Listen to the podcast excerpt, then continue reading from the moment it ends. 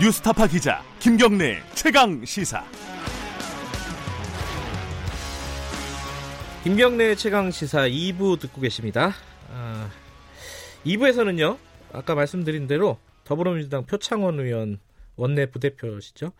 어, 얘기를 좀 들어보려고 합니다. 어제 어, 경찰서에서 조사를 받고 왔습니다. 패스트트랙 폭력 사태, 폭행 사태, 뭐라고 해야 되나? 충돌 사태 이게 좀 적절하겠네요. 어, 지금 민주당 의원들하고 정의당 윤소아 의원 다 조사를 받았습니다. 근데 어, 한국당 의원들은 아직은 이제 조사를 안 받겠다는 게 어, 방침인 것 같고요. 이게 뭐 좀 정치적으로 해결을 하자 이런 목소리가 한국당 내부에서는 좀 나오고 있는 것 같고. 자 어제 조사를 어떻게 받았는지 한번 얘기를 좀 들어보죠. 스튜디오에 오랜만에 모셨습니다. 더불어민주당 표창원 의원 나와 계십니다. 안녕하세요. 네, 안녕하세요. 어, 경찰이시잖아요, 원래 출신이. 아, 네, 네. 그래서 경찰서에 조사받는 느낌이 좀 남다르셨을 것 같아요. 네, 심경이 많이 복잡했고요. 네. 어, 오래 전이긴 하지만 제가 현직 경찰관 형사 시절에 네. 그 피의자들 조사받을 때 네. 그때 생각도 막 떠오르고 음흠. 물론 환경이나 조사 방식이 많이 바뀌었거든요. 그래요? 네, 당시에 저희는 조사실이 따로 없었어요. 음흠. 이렇게 오픈된 형사계 공간 내에서 그냥 그 책상 앞에서 책상 그냥, 앞에서 예, 여러 군데서 조사가 이루어지고 예. 큰 소리 들리고 뭐 예. 왔다 갔다 하고 그런 상황에서 조사를 했었고 또 저는 대단히 신사적인 조사관이었는데 주변에 이제 좀 거친 강력 형사들이 오고 가다가 예. 음흠. 제 피- 제가 조사하는 피의자 머리를 툭 치고 어, 똑바로 조사받아 뭐 이런 일도 영화에서 있었거든요. 많이 보는 장면이에요. 네. 근데 지금은 완전히 그 조사실 10개인가 있더라고요. 아하, 개별적으로. 그래요. 제가 1호실에 들어가서 받았는데 완전히 과거와는 다른 조사였습니다. 어 잠깐만요. 이 저기 어 기상 특보 잠깐 전해드려야겠네요. 오늘 아침 7시 40분 경으로 아 40분자로요. 어, 제주도 남부 지역에 호우 경보가 발령이 됐다고 합니다. 어, 잠긴 도로가 잠길 수도 있고 교량이 어, 문제가 생길 수 있으니까 접근을 좀 피해 주시고요. 외출을 좀 그 지역에 계신 분들은 자제하시길 바란다고. 예, 어, 지금 비가 시작됐네요, 본격적으로. 네, 장마하고 태풍 이게 두 개가 좀 겹쳐서 지금 영향을 줄 것 같은데요. 어, 제주도 남부 지역 어, 주민들, 청취자분들 좀 조심하시기 바라겠습니다. 계속 얘기 좀 여쭤볼게요. 그 네. 혐의가 어, 이제 다 똑같지는 않을 거 아닙니까? 소환된 의원들. 네. 그 표창 의원께서는 어떤 혐의를 받, 받고 있는 거예요? 어, 혐의가 좀 무서운데요. 무서워요? 예. 폭력 행위 등 처벌에 관한 법률상 아, 공동 상해죄. 상해죄요? 네. 누구를 때린 건가요?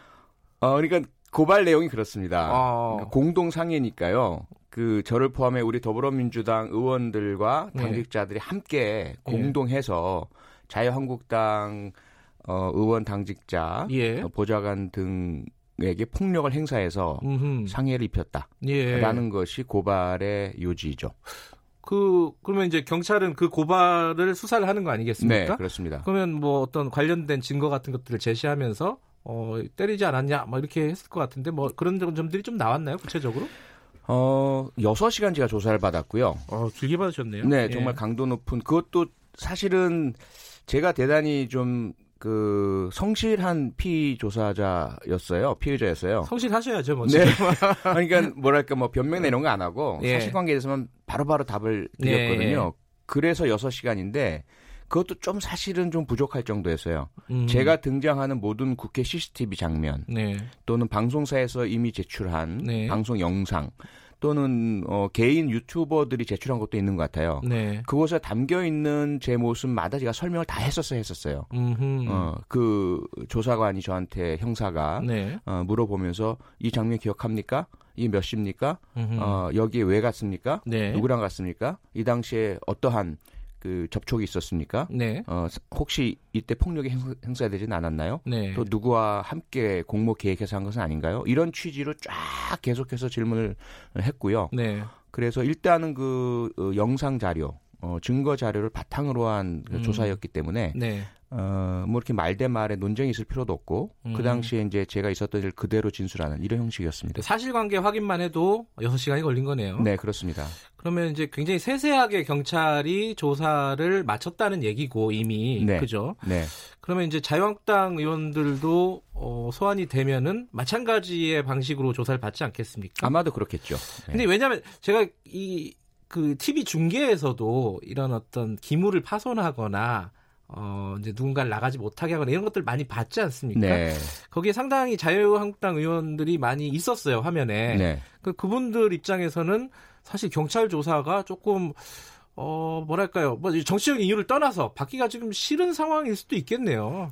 많이 두렵고 불안할 겁니다. 예. 일반적인 그런 그 유사 사건의 피의자들과 유사한 심리죠. 음. 일단 뭐 신분과 자신이 하는 일, 일과는 별개로 음흠. 어, 범죄 혐의를 받고 있고 그 부분에 있어서 자신이 처울 받을 수도 있다라는 음. 진술이나 증거가 확보되었을 것이다라고 예상하는 모든 피의자들은 극도의 불안과 공포, 두려움에 휩싸이고 네. 그 조사나 처벌을 피할 수만 있다면 예. 어떤 수단과 방법이든 쓰겠다. 음흠. 이런 심리 상태를 갖게 되죠. 갑자기 또 경찰로 경찰, 경찰 이 되신 것 같아요. 근데 지금 어, 나경원 자유한국당 원내대표가 이렇게 얘기를 했습니다.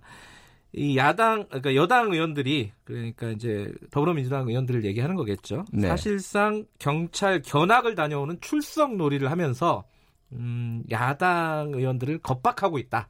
이렇게 얘기를 했습니다.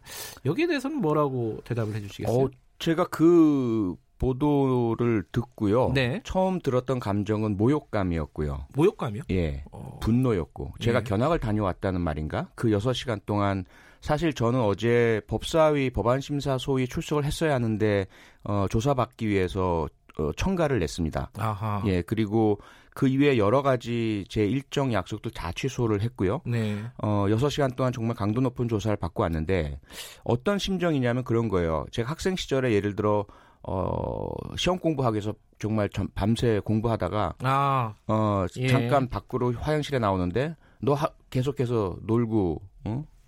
잠만 잤지 이런 말 음, 혹은 억울하다. 네, 6시간 내내 땀 흘려 어, 건설 현장에서 노동자가 일을 했는데 네. 어, 감독하는 사람이나 또는 뭐 어, 공사 업주나 시설주나 이런 사람들이 와가지고 망치 둘러매고 6시간 뭐 어, 놀고 소풍 가다 오는 거 아니야? 뭐 음. 도시락만 먹나? 뭐 이런 식으로 얘기했을 예. 때의 그 느낌. 음. 회사에서 하루 종일 정말 열심히 일해서 보고서 들고 갔는데 어, 너 지금 계속 모니터로 게임이나 하고 컴퓨터로 주식 하다가 이거, 이거 달랑 들고 오는 거야? 예. 이런 걸 들었을 때 느낌을 한번 상상해 보시면 예. 제가 어제 나경원 대표의 그 말을 듣고 어떤 느낌이었을지 상상해 가실 겁니다. 예. 지금 민주당 의원들은 전부 출석해서 조사 받는 게 지금 당의 방침이죠? 예, 당의 방침이기도 하고 개별적 의원들이 다 거기에 그래요? 동의하고 공감하고 있고요. 몇 명이죠? 지금 소환을 할 수 해야 되는 민주당 의원이? 아, 저희 당이 예. 40몇 명일 겁니다, 아마. 그분들이 다 조사를 받아요? 네, 아, 그럼요. 시간도 많이 걸리겠네요. 어우, 많이 걸리죠. 당연히 예. 많이 걸리죠. 자, 근데 이제 이 부분이 걸리는 건데 이제 자유한국당은 계속 조사를 안 받으려고 할 것 같아요. 제 네. 생각은. 그리고 실제로 그럼 그렇게 얘기를 하고 있고요. 그렇게 되면 경찰 입장에서는 어떻게 해야 되는 거예요? 지금 상황에서? 어, 모든 걸 다 떠나서 그냥 법대로 법 앞에 평등 원칙에 따라서 일반적인 네. 어, 피고발자 내지 피의자를 대상으로 하는 절차대로라면 네.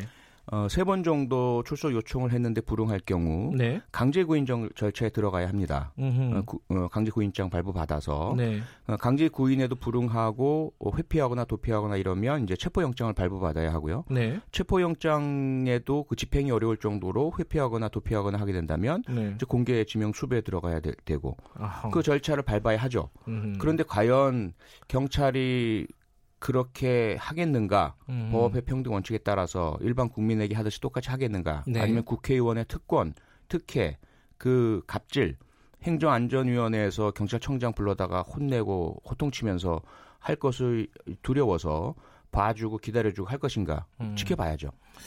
어, 강제 구인을 원칙적으로는 해야 한다. 네. 근데 이제 어 여기저기서 뭐 그런 얘기가 나오면 예를 들어 뭐 홍준표 전 자유한국당 대표 같은 경우에는 이게 어뭐 자유한국당 지도부들을 비판을 하면서도 결국은 정치적으로 해결해야 되는 거 아니냐. 법으로 이렇게 조사해가지고 막 기소하고 무더기로 이렇게 갈 일이냐. 어차피 정치적인 일로 벌어진 일이기 때문에 이제 선거법이나 이제 뭐 공수처법, 뭐 검경 수사권 조정법 이런 걸로 벌어진 일이기 때문에 해결도 정치적으로 해야 되는 거 아니냐. 이렇게 얘기를 하는 쪽이 있습니다. 이 부분에 대해서는 어떻게 생각하십니까? 우선 경제 산업계에도 같은 얘기를 많이 하죠. 경제를 위해서 아, 그리고 예, 예. 경제 또 경영을 하다가 발생한 뭐 횡령, 부정 경쟁 방지법 위반, 뭐 기술 유출, 네. 어 또는 배임 이런 것들을 경제 산업계 내에서 해결을 하도록 해야지 왜 사법 처리를 하고 네. 경제를 죽이게 하느냐 이런 얘기 많이 우리 들어왔잖아요. 많이 들었죠. 재벌들 네. 그렇게 얘기하고요. 네. 의사들 역시 마찬가지입니다. 어, 의료 행위 중에 발생한 의료 사고나 최근에 의사들이 그 시위까지 했잖아요. 네. 구속했다고. 모든 부분들은 다 그런 영역들이 있어요. 네. 또 둘째, 어, 물론 정치라는 어, 어, 부분의 특성상 네. 그 정치 행위를 과도하게 사업적으로 처리하면서 정치 자체를 어, 좀 강압으로 잘못된 방향으로 이끌어가는 것 독재 시대에 많이 했고 잘못됐고 해서는 네. 안 됩니다. 예. 그것과 정치인들이 행한 어, 범죄와 또는 불법 행위 이 부분들을 정치인이 가진 힘과 권위와 특권 때문에 어, 국민과 다르게 에, 처리한다면 네. 이것은 평등에 위반되고 어, 법 체계 자체가 정치적 논리에 의해서 와해되는 것이거든요. 네. 그럼 이 사안이 무엇이냐를 봐야 되겠죠. 지금 국회법 위반 사태, 국회 폭력 사태는 국민 모두가 생방송으로 지켜보셨습니다. 네. 과연 그것이 올바른 정치 행위이고 정치 음. 행위 중에 어쩔 수 없이 발생한 어, 법규 위반이라서 사법 처리가 아닌 정치적으로 풀어야 하는 것일까요? 음. 저는 국민 다수가 그렇게 보고 있지 않으시다고 생각을 하고요. 네. 더군다나 이 부분은 국회에서의 그런 물리적 폭력을 막기 위해서 네. 여야 모두가 18대 국회에서 동의 합의하에 네. 특히 당시 어, 새누리당인가요? 그 신한국당인가요? 그러니까 주도해서 한나라당이요. 한나라당이었나요? 예. 예. 주도해서 통과시킨 국회 선진화법입니다. 네. 그래서 우리 민주당 같은 경우에도 지난 19대 국회 말미에 테러 방지법이 직권 상정될 때 이 패스트트랙보다 훨씬 더 불법적이고 거의 확실한 불법적인 직권 상정이었거든요. 요건에 네. 맞지 않는. 그리고 아주 극단적으로 반대했던 부분이고 네. 하지만 물리적으로 막지 않았어요. 왜? 음. 그 국회 선진화법이 무서워서 국회 선진화법의 처벌 조항 5년 이하와 피선거권 박탈이라는 조항을 알고 있기 때문에 네. 전혀 과거처럼 몸으로 막지 못했습니다. 음흠. 필리버스터를 한 것이죠. 그런 모든 재반 사항을 감안한다면 저희들은 정말 깜짝 놀랐어요. 이렇게 몸으로 실제로 국회 선진화법을 위반하면서 회의를 방해하고 의안과 점거하고 팩스를 네. 파손시키고 네. 어, 서류를 탈취하고 이런 행동 또 감금을 하고 최이배원 같은 경우 이런 행동을 하리라고는 전혀 상상도 못했습니다. 이런 상황에서 이걸 정치로 풀자 저는 도저히 이건 그 말조차 해서는 안 된다고 생각을 합니다. 근데 지금 어 나경원 원내대표가 이 얘기를 했습니다. 아까 잠깐 언급하셨는데 어 야당 탄압 프레임을 얘기를 하고 있어요. 음, 이거는 이제 공권력을 동원해서 야당을 탄압하는 것이다. 뭐, 닭 목을 비틀어도 새벽은 온다. 뭐 이, 이런 이제 유명한 김영삼 전 네. 대통령의 네. 말을 인용을 하면서 어, 이제 독재 정부가 야당을 탄압한다라는 어떤 프레임을 어, 어, 유권자들한테 얘기를 하고 있습니다. 이 프레임에 대해서는 어떻게 생각하십니까? 적반하장이죠. 말이 안 되고요. 야당 탄압이란 말을 과연 사용할 수 있는지 야당 탄압의 전례를 우리 봐왔잖아요. 김대중 대통령 내라는 뭐죄, 김영삼 어, 전 대통령 어, 연금 어, 그리고 김종필 네. 뭐 그러한 주로 야당의 그 주요 인사들에 대해서 허위 거짓 모략 음모를 하면서 연금하고 형사처벌하고 심지어 사형 판결까지 네. 내렸던 이런 것들이 야당 탄압이고 그리고 한국 전쟁 중에 제2대 국회에서는 이승만의 집권 연장을 위한 개헌을 하려다가 반대하는 의원들을 어 버스에 다 강제로 태워서 네. 어 갔던 부산 그 국회 사태도 있었고 이런 것들이 야당 탄압인 거죠. 네. 지금 국회에서의 폭력 난동 또는 이에 대한 그 회의 방해 이 부분들은 국회 사무처에서 직무 고발을 한 사안입니다. 음. 그리고 어, 모두가 보고 있었던 현행범들이고 어 그리고 직접적인 증거들에 다 확보돼 있는 상태고요. 네. 이에 대해서 그 절차에 따른 법에 따른 일반적인 경찰의 수사 절차 음. 이것을 야당 탄압이다라는 말을 쓴다. 그건 언어의 도단이고요. 네. 국가의 지금 대한민국의 이 어, 민주적인 국가의 형벌 체계와 형사 절차를 모독하는 발언이고 대한민국 헌법을 파괴하는 유린하는 발언입니다. 그건 있어서는 안 됩니다. 어, 딴 얘기도 좀 하려 그랬는데 이 얘기밖에 못 하겠네요. 이 예. 얘기 마지막 하나만 더 여쭤볼게. 법적으로 볼 때요. 네. 이번 사안의 고소 고발 사태가 돼서 누군가 기소가 되고 하면은 뭐 숫자야 아직은 모르겠지만은 일부 국회의원이 의원직이 박탈된다거나 어, 차기 21대 국회의원 선거에 못 나간다거나 이런 사태가 벌어질 수 있다고 보십니까? 뭐 그것도 가능하겠죠. 모든 가능성은 열려져 있겠고요. 네. 저는 어, 사법부의 판결은 이번에 그 미쯔비시와 신일본 주철 강제징용 판결과 마찬가지로 정치와 무관하게 사법적인 판단이 독립적으로 이루어져야 된다고 생각을 합니다. 네, 알겠습니다. 아, 오늘 뭐 사실 윤석열 신임 검찰총장 관련된 얘기도 좀 여쭤보고, 네. 뭐 어, 정미경 의원 막말도 여쭤보고 하려는데, 네. 뭐 답은 아마 그 예상 가능하시죠? 예, 표창 네. 의원께서 말씀하실 답은 예상 가능하기 때문에 네. 여기까지만 하겠습니다. 네, 고맙습니다 오늘 고맙습니다. 더불어민주당 표창원 의원이었습니다.